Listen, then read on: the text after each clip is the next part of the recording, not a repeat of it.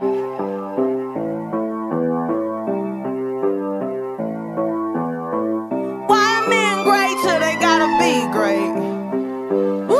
everybody. Welcome to another episode of Rebuilding. This is Missy. This is Crimson. And today we have the coolest guest ever. We have Joni Jenkins here. Joni, say hi. Hi. And to be clear, it is Representative Joni Jenkins. Oh, yes. I apologize. Are you also a colonel? I am a Kentucky colonel. It's all well and good till we declare war on Tennessee and you get called up. So we have Representative Colonel Joni Jenkins, the first female leader of the State House Democratic Caucus, first majority female caucus, and then the first all minority leadership. Who run the world, girls? Who run the world, girls? Who run the world? A lot of firsts, Joni. It's a lot. It's a lot of firsts, and it only took till 20 to do it. Yeah, I mean, well, that's something I'm so curious about. So you got in office in 95, correct? Is that your entry year? Correct. So I'm from Los Angeles, and that's about the time I moved to Kentucky. And it was really weird being a transplant because from California, Kentucky just looked like a red state, right? Like I was like, oh my gosh, where are we moving? Like this is what people warned me about. But then when we got here, it was blue at a more local and state level. And yes, at that young of an age, I was that nerdy and I kept track of that kind of thing. And so my biggest question and my biggest curiosity for you is just how you've been able to sustain such positive energy and momentum and, I don't know, be in the fight with that kind of flip. Like it has really flipped on you since 1995. So I don't know if you want to tell us about that journey. Well, you know, in 1995, there were very few women. We had a very small caucus in either party of women. The Democrats had a supermajority in the House and the Senate, and we had the governors.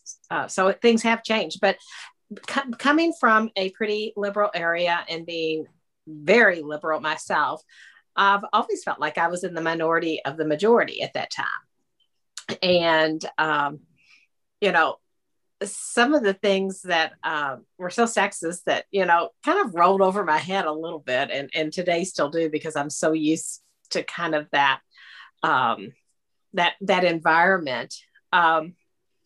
I think for me, the pivot from being in the majority to the minority was not as hard as it was for like the white guys. That makes sense. That's interesting. You know, I learned really early on, if I wanted to get something done, a lot of times I couldn't go in that, you know, that straight linear, you know, way that I'd have to, you know, build coalitions and, you know, kind of go over and under and around sometimes. And then in the middle of my service, the numbers got closer. The Democrats were still in control, but it got much closer. And then the Senate flipped. So it was very important to work across the aisles. If something, you could probably get it passed from the House, but you really had to work with Republicans in the House to help you over the Senate. So I learned, you know, how to work across the aisle and build, you know, partnerships. And I always tell people that, you know, I've kind of seen it all. I've seen the Democrats in the supermajority. I've seen the Republicans in the supermajority. But the sweet spot for me has always been that those years that the Senate was controlled by Republicans, the House was controlled by Democrats, but the numbers were really close and you really had to work with everybody. And you had to bring everybody around the table and really talk about things and really, you know, find compromise, find common ground. And that's the part of this job that I really like the most. That's the part that, you know, when you think we cannot come to an agreement, we just cannot get this done. And then something breaks loose and you think about things in ways you might never have before. And you come up with what I think is really good policy. For me, the 2015 heroin bill was one of those situations. And, you know, we had, you know, Senate Republicans and House Republicans in with the Democrats. And sometimes it was the Senate against the House, and sometimes it was the Republicans against the Democrats. It couldn't be the men against the women because I was the only woman in the room. So, and at one point they all talked about pregnant women with addictions. And I said, look, ain't none of us in this room had a baby. So, you know, we can't be making these decisions. That could be a great equalizer at that point. But I think you bring up such a good point, because I think a lot of people assume that Democrats or liberals want some kind of like liberal utopia. But I think that I agree with you. I think those are the moments that really make us a better country, is when we're forced into that bipartisanship, because no one owns the right answer. Like, it's collaborating. And in this hyper-polarized world that we're living in now, we're getting worse policy as a result, because we aren't being forced to have the hard conversations. And I would even argue that it's going on and extending where we're losing those skill sets entirely. And that's even more depressing, to bring in not only the people that are coming into office are coming in this hyper polarized world where they have no experience having to be bipartisan, but they're also, there's no models of how to do it anymore. And that's really concerning. So I agree with you. Like, I think that's something a lot of us miss, and a misconception. I don't know if Republicans agree with us, but I know as a Democrat, like, I miss debating that 3% tax difference. Like, we need to tax corporations 3% more. Like, I miss those boring arguments and having to really be data and fact driven versus, you know, well, this is what the party line says and this is what we're going to do. Yeah, I love that challenge of, oh gosh, this is what I believed. And this is like what I've built kind of my value around. And now you're introducing this new whole concept to me. And it makes me, you know, really look at my stance on it and make sure that I really am where I think I am. And, you know, many times the answer is there. It's just kind of talking it out and looking at each other across the table. And, you know, I think we've gotten to a point where in order for me to win, you have to lose everything. Yeah. And vice versa. And I don't think that's good. I don't think that's good for government. I don't think it's good for our communities, because I think women tend to be much better at finding win-win solutions. Yeah. I can give in here. Can you give in here? And then we can get this done. Did you have like a favorite moment from this past session of like working across the aisle with someone, or something else that you accomplished? You know, there were some, there were times during the session that they needed the Democrats, which we didn't anticipate. You know, there were 75 of them. You know, but there were a couple of kind of funny things that happened. One of them, one of the last days, we had a bill that somebody put an amendment on, and the bill handler, who was a fairly new Republican, called for a point of order. And then, you know, we all go up there, all the leadership goes up from both sides, goes up there, and we start, you know, kind of figuring out how we're going to handle this. And I just looked at the guy who made the point of order and I said, you know, this would just be a whole lot easier if you just withdrew your point of order. And he looked at me and went, okay. And everybody went, okay. And we all walked back to our desk, and my general counsel said, I don't know that you can withdraw a point of order. And I'm like, nobody else knows that. It's done now. So, it's done, you know. And then we had another one of those like 5 minutes later, and the speaker looked at me and I said, Mr. Speaker, I can't solve all your problems. Oh, that's classic. That's awesome. But we you know, there were over the no-knock warrants. You know, I of course supported the House version of it, which was authored by Representative Attica Scott. She was on the ground in Louisville. She was very much a part of that movement. And I really felt like her bill should move. And I tried to express that to the Senate president and the Speaker of the House, and said, you know, it's a way to help Louisville Hill. I think we could work on some compromise language, but I really think it should be the House bill. I lost that, but was part of a group from my caucus that negotiated the bill that finally did pass. Was it what we wanted? No.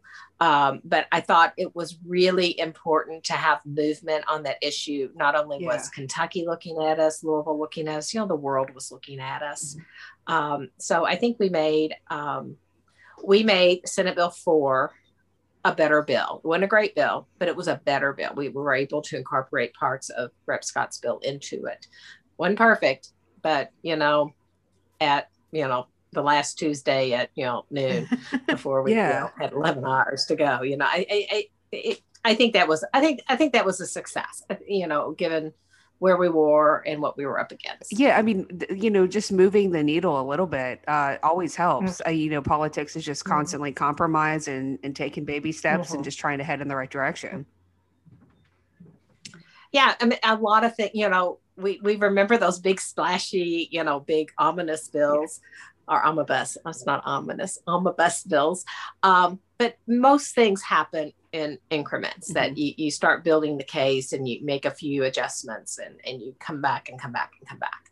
I think the issue of policing in Kentucky and in this country are not going away.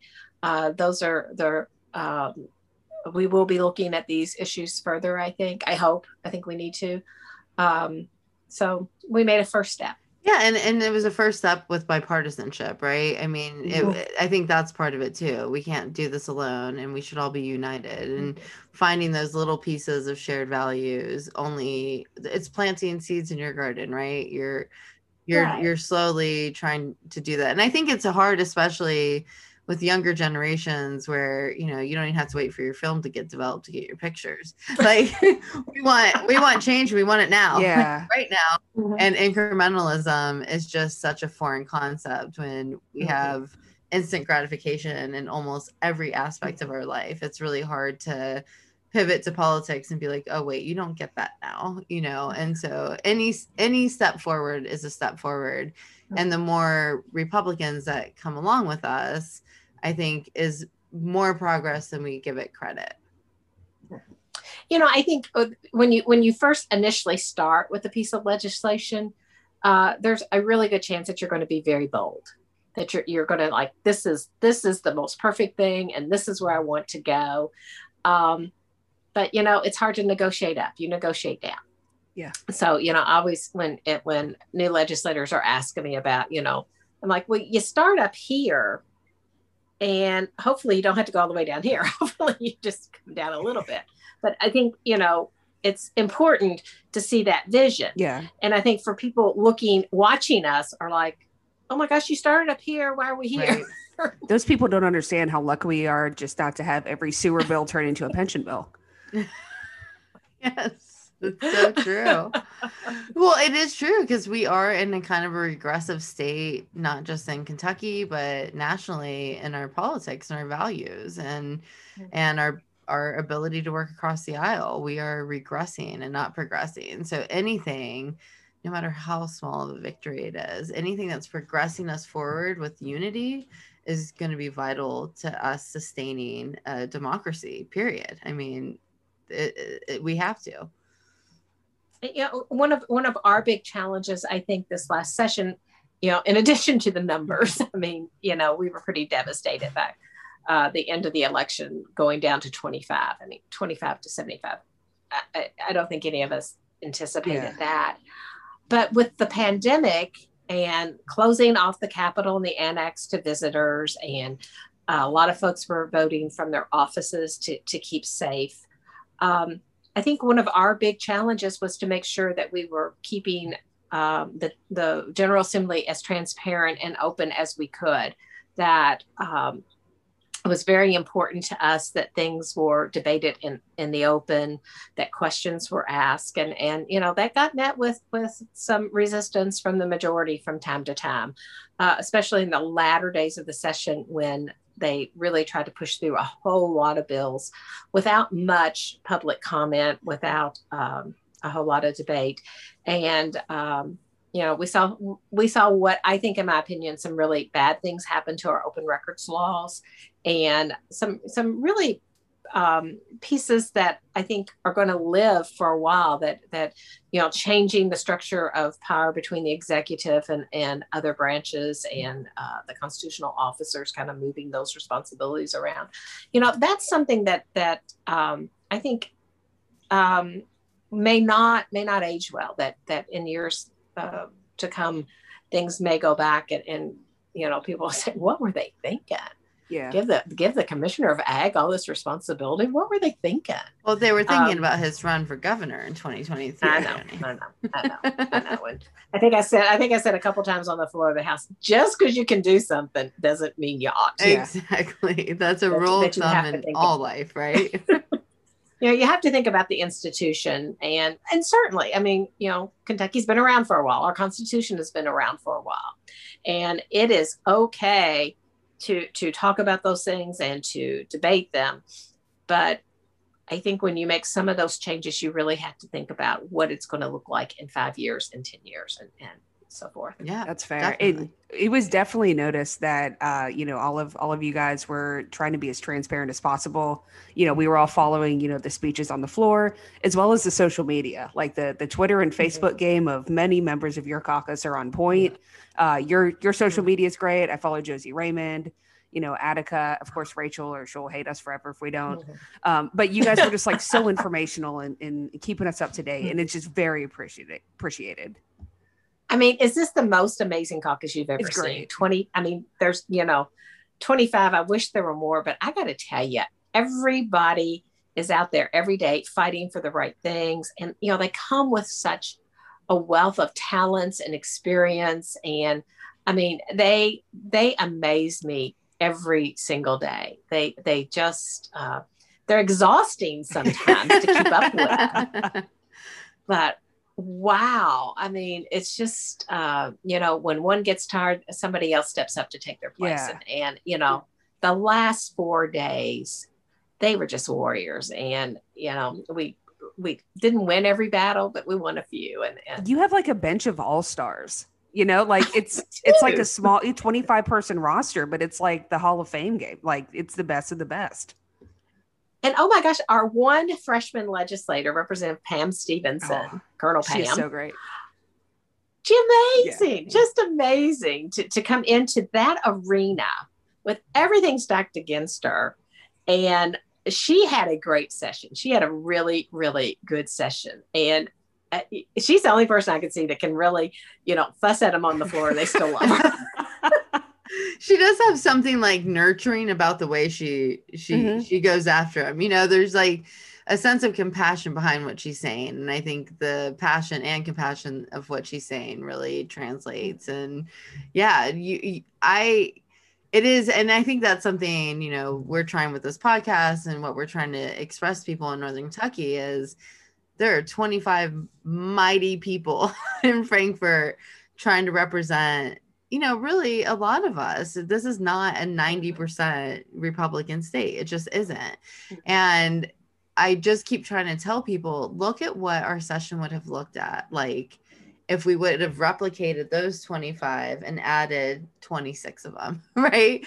Yeah. We would have had so many bills that improve the quality of life for Kentuckians, but that's not what we got. We got partisan BS that really doesn't impact anyone's lives. To your point, the constitutional officers, the things that they did, nobody cares about that in their day-to-day life. That doesn't improve your health in your pregnancy. That doesn't improve your quality of life at work. That doesn't improve anything for the average person. It's just power plays. And it's just so unfortunate to see that happening in Frankfort when we're at a point where we need leadership, we need boldness, we need policy, we need to evolve. And that doesn't necessarily mean, again, this progressive utopia. It just means evolving to the times that we're in and recognizing the times that we're in. And I felt like the Democratic caucus did that. They put bills on the ground, no matter what was in their way. Yeah. They still put those bills on the ground so people could see them. And so people like us, like Missy and I, could be like,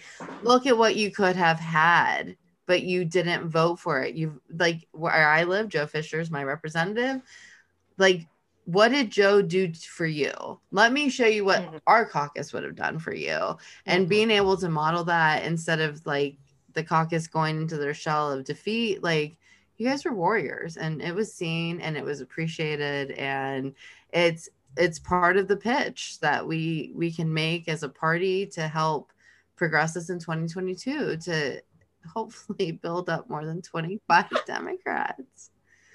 Well, and just be prepared, because during this interim, the caucus is dissolving into organizing into work groups.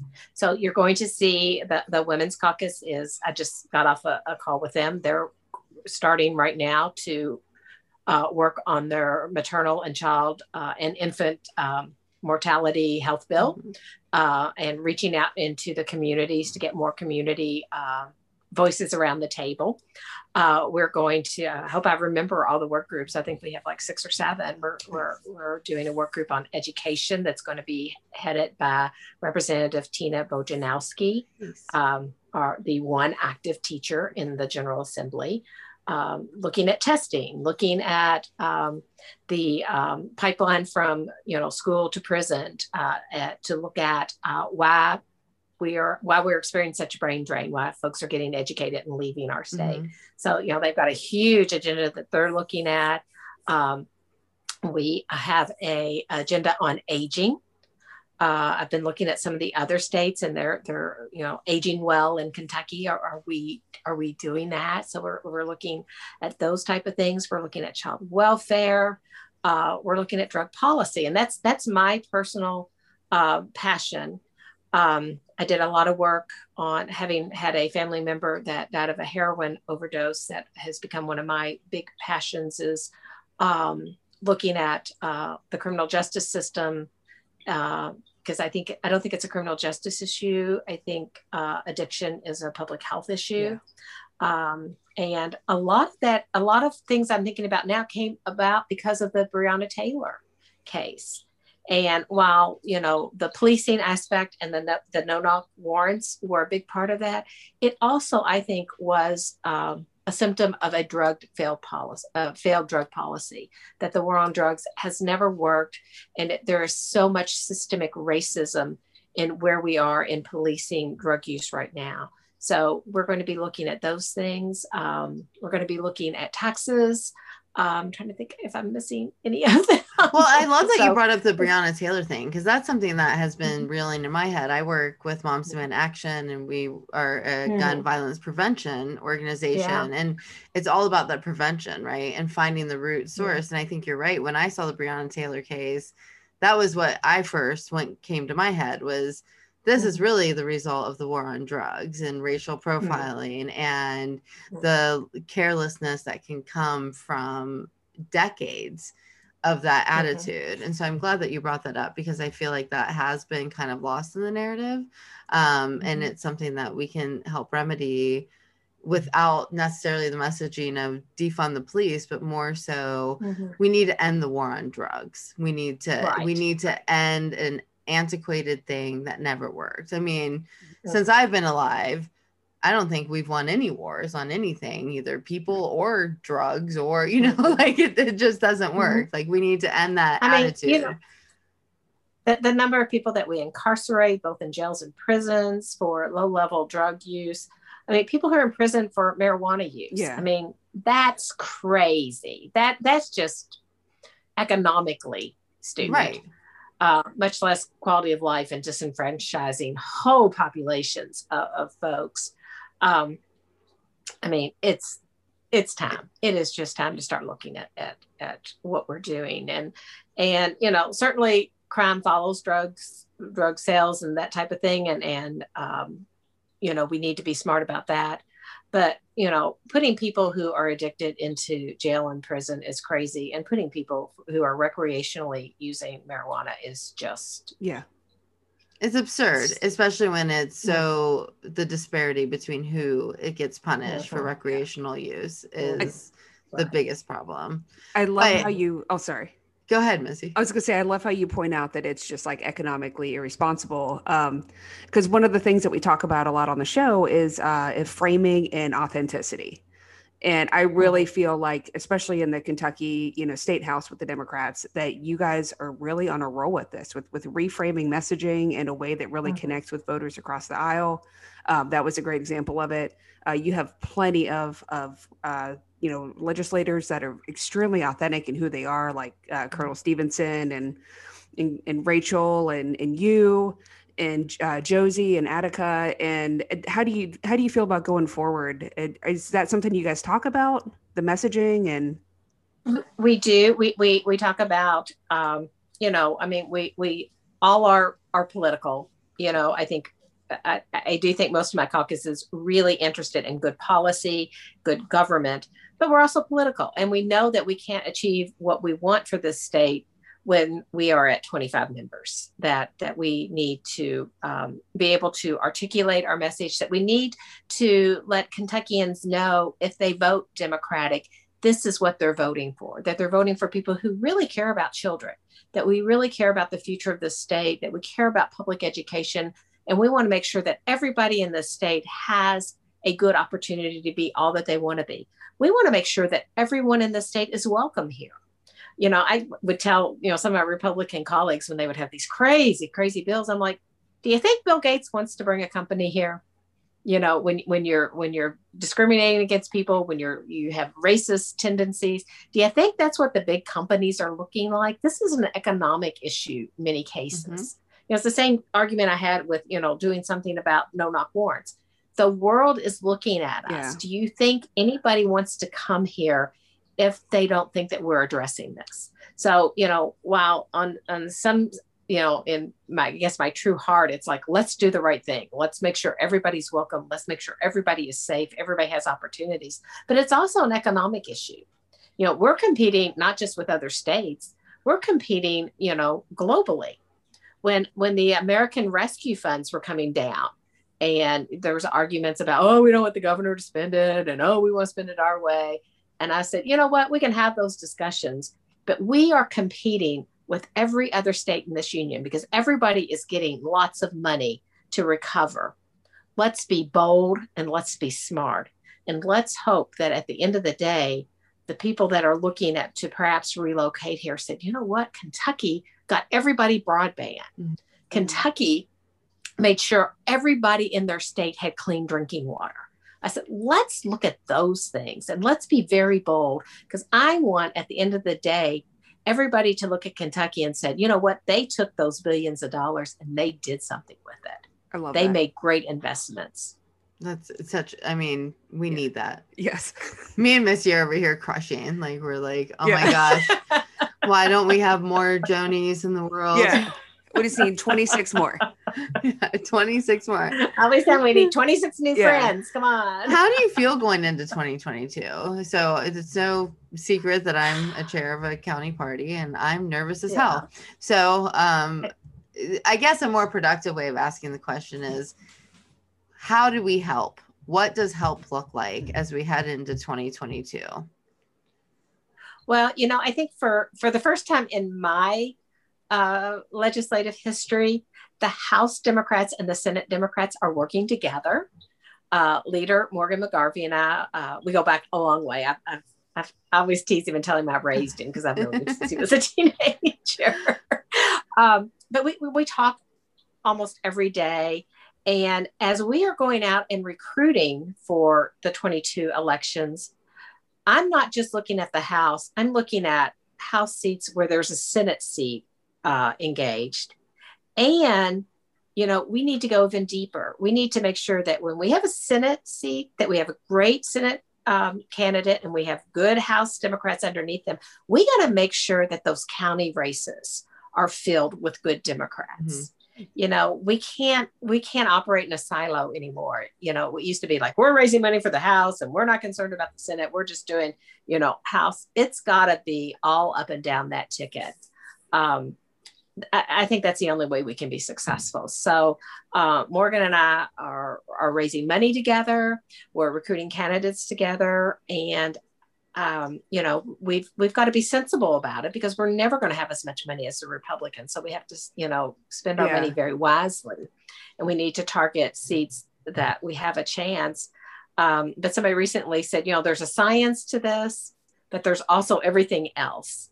And sometimes you just come across a candidate that even if it's a district that you don't think a Democrat can win, that might be the only person that could in that district.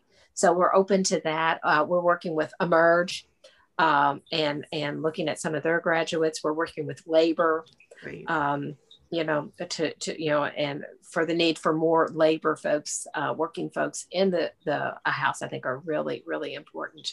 But, you know, you can help by organizing your county well, by letting us know if there are prospective candidates for House or Senate, or even to up and down the ticket.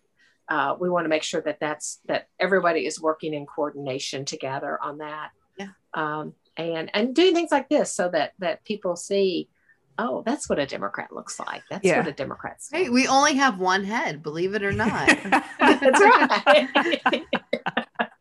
No, and I think that's, you know, been a mission. You know, I'm in a small city, and that's been part of my mission is like to pull the Democrats out of the closet. I keep saying, I feel like, you know, I'm back in the 90s when people were gay and scared to admit that they were gay. Like we have so many Democrats that just, you know, well, my dad, if he knew I voted Democrat, he'll never forgive me. And I can't do this and I can't do that. And it is part of showing people that Democrats are, we don't have horns. We aren't like some evil.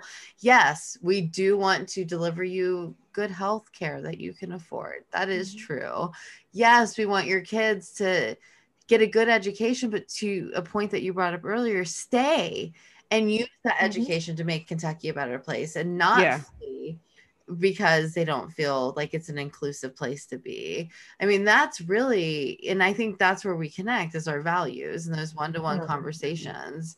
But to your point, we really have to find those, you know, authentic, good candidates that can represent our voice and to really make people say, wait, it's not bad to vote for this person. Like, this is normally when I would go on a Senate candidate rant, and I will not do that this time. Yes. You know, in my district, I am in a Democratic district. But, you know, most of the Republicans here support me. And so many of them will say to me, well, if all Democrats were like you, and I'm like, they are. Yeah. They're exactly like me. They want jobs for, they want everybody to have a job, but you know what? They want that job to be one that people can live on, that they only have to have one job and that they can raise their family. And, you know, I'm old. I'll be 63 in December. You know, when I was growing up, some of the folks that I went to school with, their dads bagged groceries at Winn-Dixie or Kroger. And you know what? They bagged groceries and stocked shelves, and they still made enough money to raise their families. Yep. And we need to, you know, go back to that. We need to go back to that if everybody works full time, anybody that works full time, I don't care what they do, they should be able to have a decent living. They should be able to feed their kids, pay their electric bill, and maybe go on a vacation every once in a while. Yeah. I think most people believe that. It's the human dignity. It's bringing dignity back to our lives. Yeah. And I agree. I always think about it. Like my grandfather, you know, he was part of the Greatest Generation. He retired. He worked as a postal serviceman. And my grandmother was in and out of work. They retired at 55. And when they passed, I mean, we were very low middle class in LA, to say the least. And when my grandmother passed away, there was a little bit of money left. And I'm like, how did they do that? Like, how was she able to live for 92 years and retire at 55? Like, I'm going to be working until like, I'm going to be dying while working. Like, I mean, I don't see a path for my generation or generations before me. I mean, I think that's true for people older than me too. Like that's just the American dream, and that idea is dead. Well, when you see that 70-year-old woman working at the Walgreens, she's not working because she wants to get out of the house. Right. Yeah, exactly. you know, and that shouldn't happen. That should not happen. No, we have teenagers competing with 7-year-olds for jobs because 7-year-olds can't retire and teenagers want work experience. It's insane. Like it is. And nobody's getting paid. But nobody's getting paid. And, you know, we're chipping away at pensions. Yep. So, you know, people can't live independently. It's, you know, economically it doesn't work. And eventually we're going to see that it doesn't work. I mean, we're seeing the fallout of the trickle down economic theories of the 80s. It didn't work. And now we have 25 powerhouses down in Frankfort with all of these subcommittees trying to figure out how to make it work. And that's why we need more of you. You guys can't, you can't save the Commonwealth alone. Like you need the army. And it's just hard to build it when we have, especially with the national narratives feeding into our Commonwealth, that's completely irrelevant to us, you know, and I think it's just hard for people. And that's mostly media though. Well, and I think maybe we've not done a good job of listening. Morgan and I plan to travel throughout the state to areas where, you know, Democrats, not the most popular thing to be, but we, instead of telling people, you know, telling people what they should think, we're going to do a lot of listening and find out, you know, I really think, you know, that the people that live in Eastern Kentucky and the people live in my district in Shively have a lot of things in common. You know, I think most people want their kids to do better than they did. They want their kids to go to school. No, they don't want them to go to UK or U of L and not come back. They you know, want good public ad for their kids. They think they really do think everybody should have healthcare. Yeah. I mean, that's an issue that, but yet, you know, they'll say that, and then the Republicans will, you know, float guns and gays and abortion, and it completely diverts their attention. Yeah. Most of those things are not going to affect their daily life. It's not going to affect whether or not their kids get a job or their kids get into school. But they get so diverted by those emotional issues. So, you know, talking in ways that they understand that these are issues that affect your life, that can really make a big difference in your day-to-day life, rather than those issues that are probably never going to affect you. I love that you guys are doing this, you know, this like listening tour across the state. Cause I feel like, you know, they do throw out that messaging, you know, the most liberal progressive in the world, and it'll be like some like moderate Democrat. But I feel like as soon as you meet someone and you talk to them, like it's so much easier to like break down those barriers and those walls. You know, Robert Stivers refers to me as the Nancy Pelosi of Kentucky, which I don't think he realizes that I'm like really complimented by that. And I'm like, oh my gosh, I wish I were the Nancy Pelosi of Kentucky. I wish I had. Can we see you like rip up one of his speeches or something? Yeah. You got to get that good shade, that shade look going. Yeah. You know, need, like, Nancy is like mastered. Clap. Yeah. Nancy is, but it is funny how they try to tie us to national politics because, you know, it's like, do you guys really think Joni's out in California sipping martinis with Nancy? Come on. Like she's hanging out with her cats, working on the garden, that's right, making her parents food, delivering them meals. Like, I mean, that's who you are, right? You guys don't even get paid enough to go on vacation to California. I've been to California once. It was to meet Nancy, huh? And have that martini. It was to meet Nancy and get my hair done in a closed shop. Don't worry, someone will Photoshop that picture for you once your seat's competitive. I actually had a question about you, your past election. So I was looking through your running history, and you have been unopposed most of your career, which I bet that's like a hallelujah saving grace in life. But I had questions, and I don't know if you're comfortable getting into it. This Gail Powers. Yeah. So she tried to run against you in 2010 and was disqualified. And then she came back in 2012 and I guess was qualified. And then you destroyed her. What was up with that? Was it just the Republicans decided they wanted to run a seat there finally, or was it her? I don't Now, I don't think she was recruited by the Republicans to run. And she ran, the first time she ran, her papers were filled out incorrectly. Okay. So she was thrown off the ballot. And then, you know, that made her really, really mad. So she came back and ran again. And, you know, we're just very, very different people. We have very, very different ideas. And I think my idea is more reflective of this district. Yeah. So you just know your district. You're a good rep. But I will say, you know, I have been unopposed a lot and I've had very successful, but my first primary, I won by 10 votes. So, wow. Wow. You know, that was it was an open seat.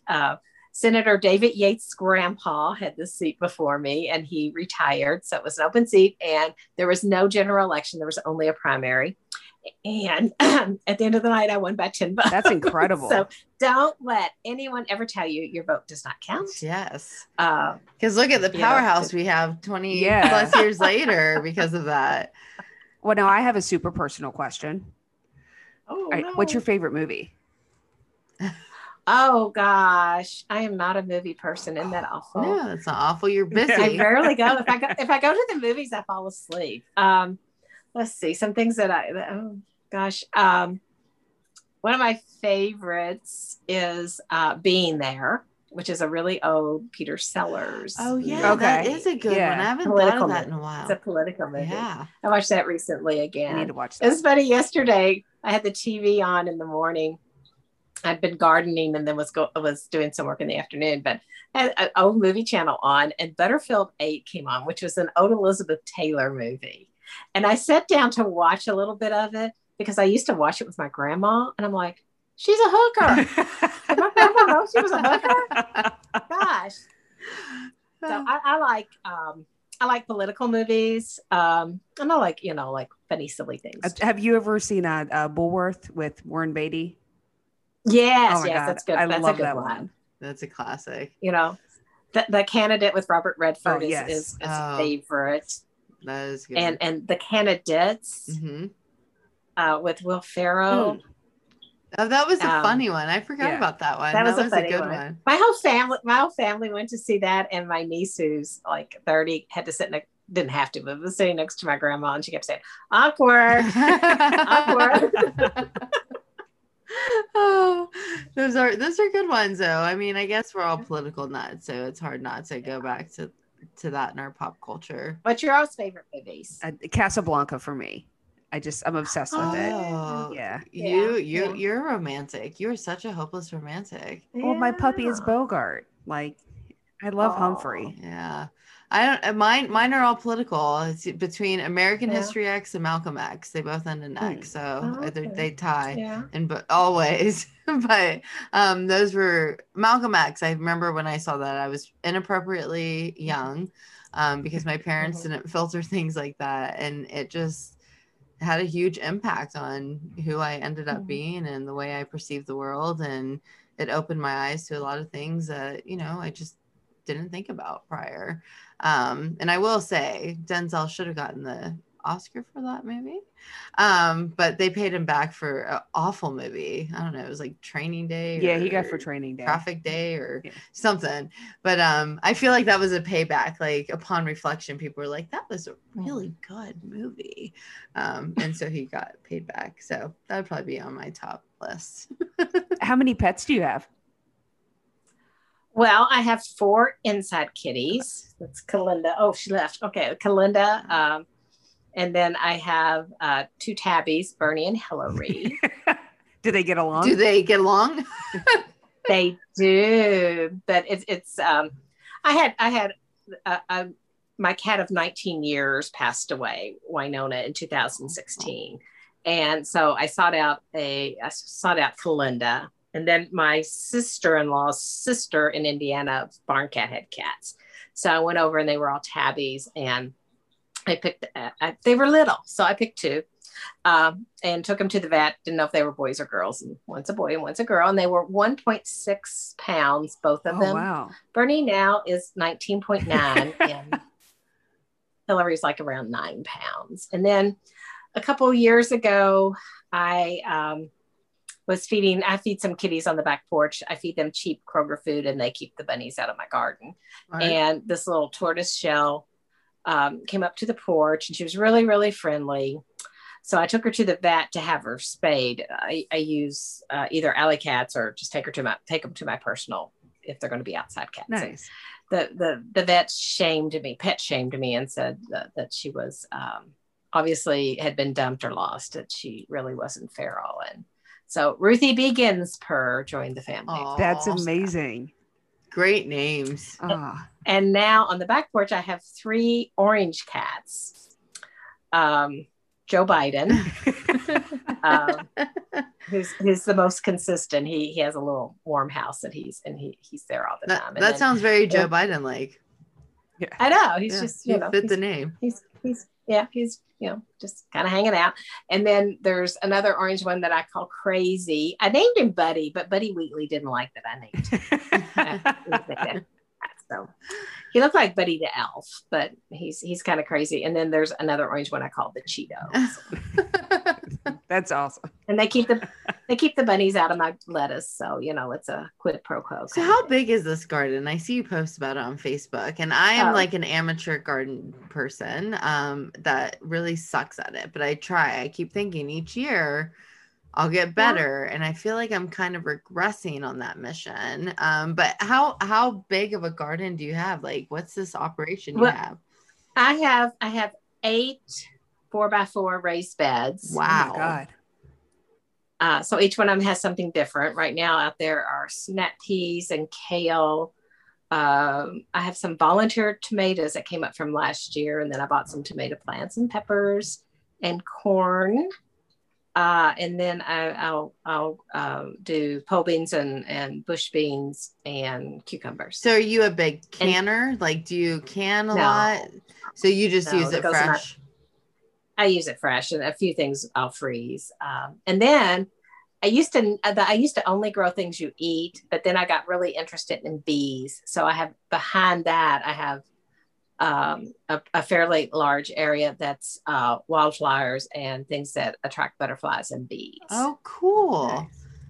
Nice. It's not really pretty. It's real green right now, but watch my Facebook because, in a month or so I'll be posting. It's gorgeous. That sounds, really I really want to become good. I keep convincing myself that gardening, there's only a certain amount of time in a year you can perfect that art. So I just need more years. Yeah. And, going out and pulling up weeds is really great when you're frustrated or angry. That's true. Really. That's true. It really is good therapy for me. Yeah, too bad the session is in winter, so you can't go get your rage out on your garden, the weeds. Well, post-session, I did a lot of weeding, to get them ready. And I should have said this. I should have said that. That must be a common problem as a representative and legislator, right? Like how many times you leave that floor, like, why didn't I say that? That was such a good point that I missed. Well, yeah, I'm a very internal processor. Some people process by talking. I do it very internally. And so that's been a real challenge for me because as floor leader, you have to respond, right away. So I had to let go of being perfect and, saying the perfect thing. Mm. So that's been, a challenge for me is that I can't believe I just said that. But that's good. I mean, you have the experience to have the confidence to just say it. I think you've been doing this long enough. I think you should have the confidence to just say it. But you're also coming on the heels of Rocky, who was, he's good at it, right? Like he's good off the cuff. Yeah. So I'm sure that's intimidating too when you're coming off the heels of it. Whenever he speaks, I feel like I'm buying something at an auction. Well, for most of my career, he was the floor leader, first the majority and then minority. And almost every caucus was kind of like, halftime at a ball game. There's no IN team. Come on, get out there. Let's, I don't quite have that same cred with my caucus. No, he does have a way about him, though. I'm always like, hey, we should invite Rocky up here to yell at us and get us motivated. Well, he's been really, really helpful to me. He's been very good about, when we've had a bad day on the floor, calling me up and saying, oh, y'all were so good. And this was good. And I'm so glad y'all did that. And Because, you know, there have been some days you felt like you left it all there. I'm sure. But that's good to know that he's as good of a person as we thought he was. I mean, he's a solid human. I mean, again, people listening, Democrats are cool. Like, we're nice people. And that's part of the reason we want rainbows and unicorns and glitter to just fill the world. Well, glitter's bad for the environment, so I'll just say paper confetti. Yeah. But still, I mean, we have really good Democrats. I mean, even Andy, like our governor, has been proven. I mean, he is a great leader. And I think he represents that vulnerable, compassionate leadership that we really need to get into style again. Right. And I don't know if we've ever really had that. You know, making decisions based on facts, making decisions based on data, listening to the experts. Yeah. And, you know, I know that throughout this pandemic, there were people got frustrated. People got, you know, I always said, you know, they have COVID fatigue and people, but to have somebody that had that strength to, even when it wasn't popular, say, no, this is what the experts are telling us. This is, and if we err, we're going to err on the side of keeping people safe. You know, I shudder to think what would happen if we had this past administration in charge. Yeah. You know, I think all of us would be dead. Yes. So, you know, you can't argue with our numbers. Our numbers were much better than other states. And yes, people made sacrifices. There were a lot of sacrifices made. There were people that lost their businesses. There were people who lost jobs.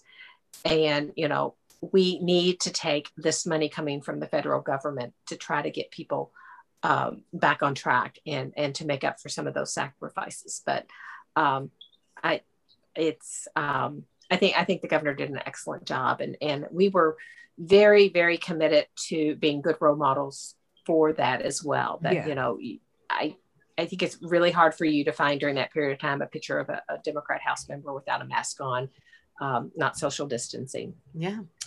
It was a priority for all of us to be good role models. I mean, I felt that way just as a member of the party and at the county level, is that we have an obligation to set that example and to show that all of us are making sacrifices. Can't say you're in it together. I mean, look what Gavin Newsom did, right? You can't go to a cocktail party in the middle of a pandemic when we're sacrificing so much without some blowback. Yeah. And I think it was genuine, though. I think all of us wanted to save lives and wanted to do the right thing because this is a historic moment and history will have its eyes on us. And I think Governor Beshear will be in those history books as making a lot of hard, right decisions. But it also was supported by having strong Democrats to support him. And I think he knew he had that support from all of us. Well, and I'm now in the I don't know if we're post pandemic yet, but as we're heading to post pandemic, I'm like, I don't want to give up my mask yet. I'm really like, I'm not ready yet. I enjoy not having a cold every year. This was great. I know. You know, usually coming out of session, everybody's sick. I mean, everybody has a cold or the flu or viruses. This is the healthiest I've been for a long time. And I will say not a single member of my caucus got sick. I can't say the same for the other caucus. Of course, there's more of them, but you know, they had more hospitalizations. Well, we had no hospitalizations, but you know, they had folks in the hospital, they had folks sick, and we did not have a single caucus member sick. Yeah, well, they had an excellent strategy. You know, let's just keep everything open and also get as many people sick as possible. So. Well, then the herd. I mean, that's what's happening. I mean, that's what's going on. Are you a music person? Oh, a little bit, but it's, you know, like 80s rock and roll. Okay, so do you? Ooh, rock and roll though. I like that. What's your favorite band or singer? Oh gosh, say I'm like a John Mellencamp. Okay. Bruce Springsteen. You know, when I'm going to Frankfort, that's what I listen to. Have you listened to Bruce's podcast with Brock? No, I need to do that. Have you listened to him? I only listened to one, and I think it was like what was it? It was about fatherhood or the pandemic or something along those lines, and it was adorable. You'll love it. Oh, it was so cute. He talks. I'll say one thing that he talks about, but just how they truly locked down like most of the country, except for this little stretch of states that, you know, we don't get COVID apparently. But he was saying how it was great for him because he gave up so many of those fundamental years with his daughters to be president. But when COVID hit, they all dropped out of school and moved home with him. And so it's just cute listening to him talk about like roaming around the house, like, hey guys, like, cause for the first time, like all of them are unemployed and his kids are in school. And so basically he just walking around the house, like annoying the hell out of his daughters. And it was just adorable listening to him talk about it. It just, you know, goes to show what an amazing human he is. So I would at least recommend that episode. That's the only one I've gotten to, but it's a good podcast. It's nice to hear him again, to say the least. I've been walking. I've decided that I should take better care of myself. So I've been walking in the mornings and listening to Hidden Brain. That's a good one. I love that one. That's kind of my right now. It's like, okay, if I'm going to listen to Hidden Brain, I got to go put my tennis shoes on and go walk for a while. So what is the best way for people to follow you or get in touch with you? I feel like not while you're walking in your neighborhood, but just like generally on the well, they do that some at the Kroger, you know, on the frozen food sometimes. The edamame. You know, call the office. I retweet a lot on Twitter. I don't tweet a whole lot. And my Facebook, everybody likes my Facebook, but it's, you know, it's not very political. It's like, here's my garden, here's my cats. I think that's why I like it though, because I feel like I watch you on the floor. I mean, I know what you're doing in Frankfort because I'm plugged in, but so I kind of like seeing the personal side of our legislators and our representatives. So I think that's a good thing. And if you want cinnamon bread, you know, in November and December, you know, hit me up because I make, you know, hundreds of loaves of cinnamon bread, we are in. Yes, totally.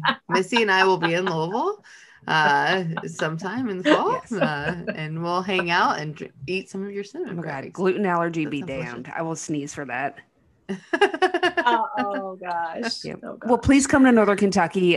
We would love to see you up here. We need more people to come up here and make us feel like we're important so we can get more Democrats involved. Yeah. Well, you know, we've Rachel and I have talked about, you know, doing some kind of event up there to raise awareness, raise a little bit of money. And so I think you'll see me in Northern Kentucky. You know, my relatives lived in Northern Kentucky. Nice. So it's I had a great aunt that had a restaurant up there. Oh, where at? I don't know. I'll have to find out what the name of it was. I'll have to ask my dad the name of it. And then my other great uncle was the principal of Highlands. Oh, okay. That's where I live. I'm in Fort Thomas. 100 years ago. That was 100 years ago. Well, then he's probably still like a god in this town. Like we're like. We define conservative in the sense that we conserve.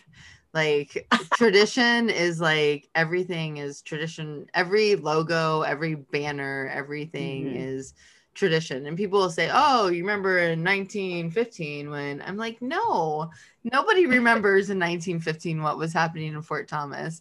But I've only been here 12 years. So apparently I need to log more time to get that history down.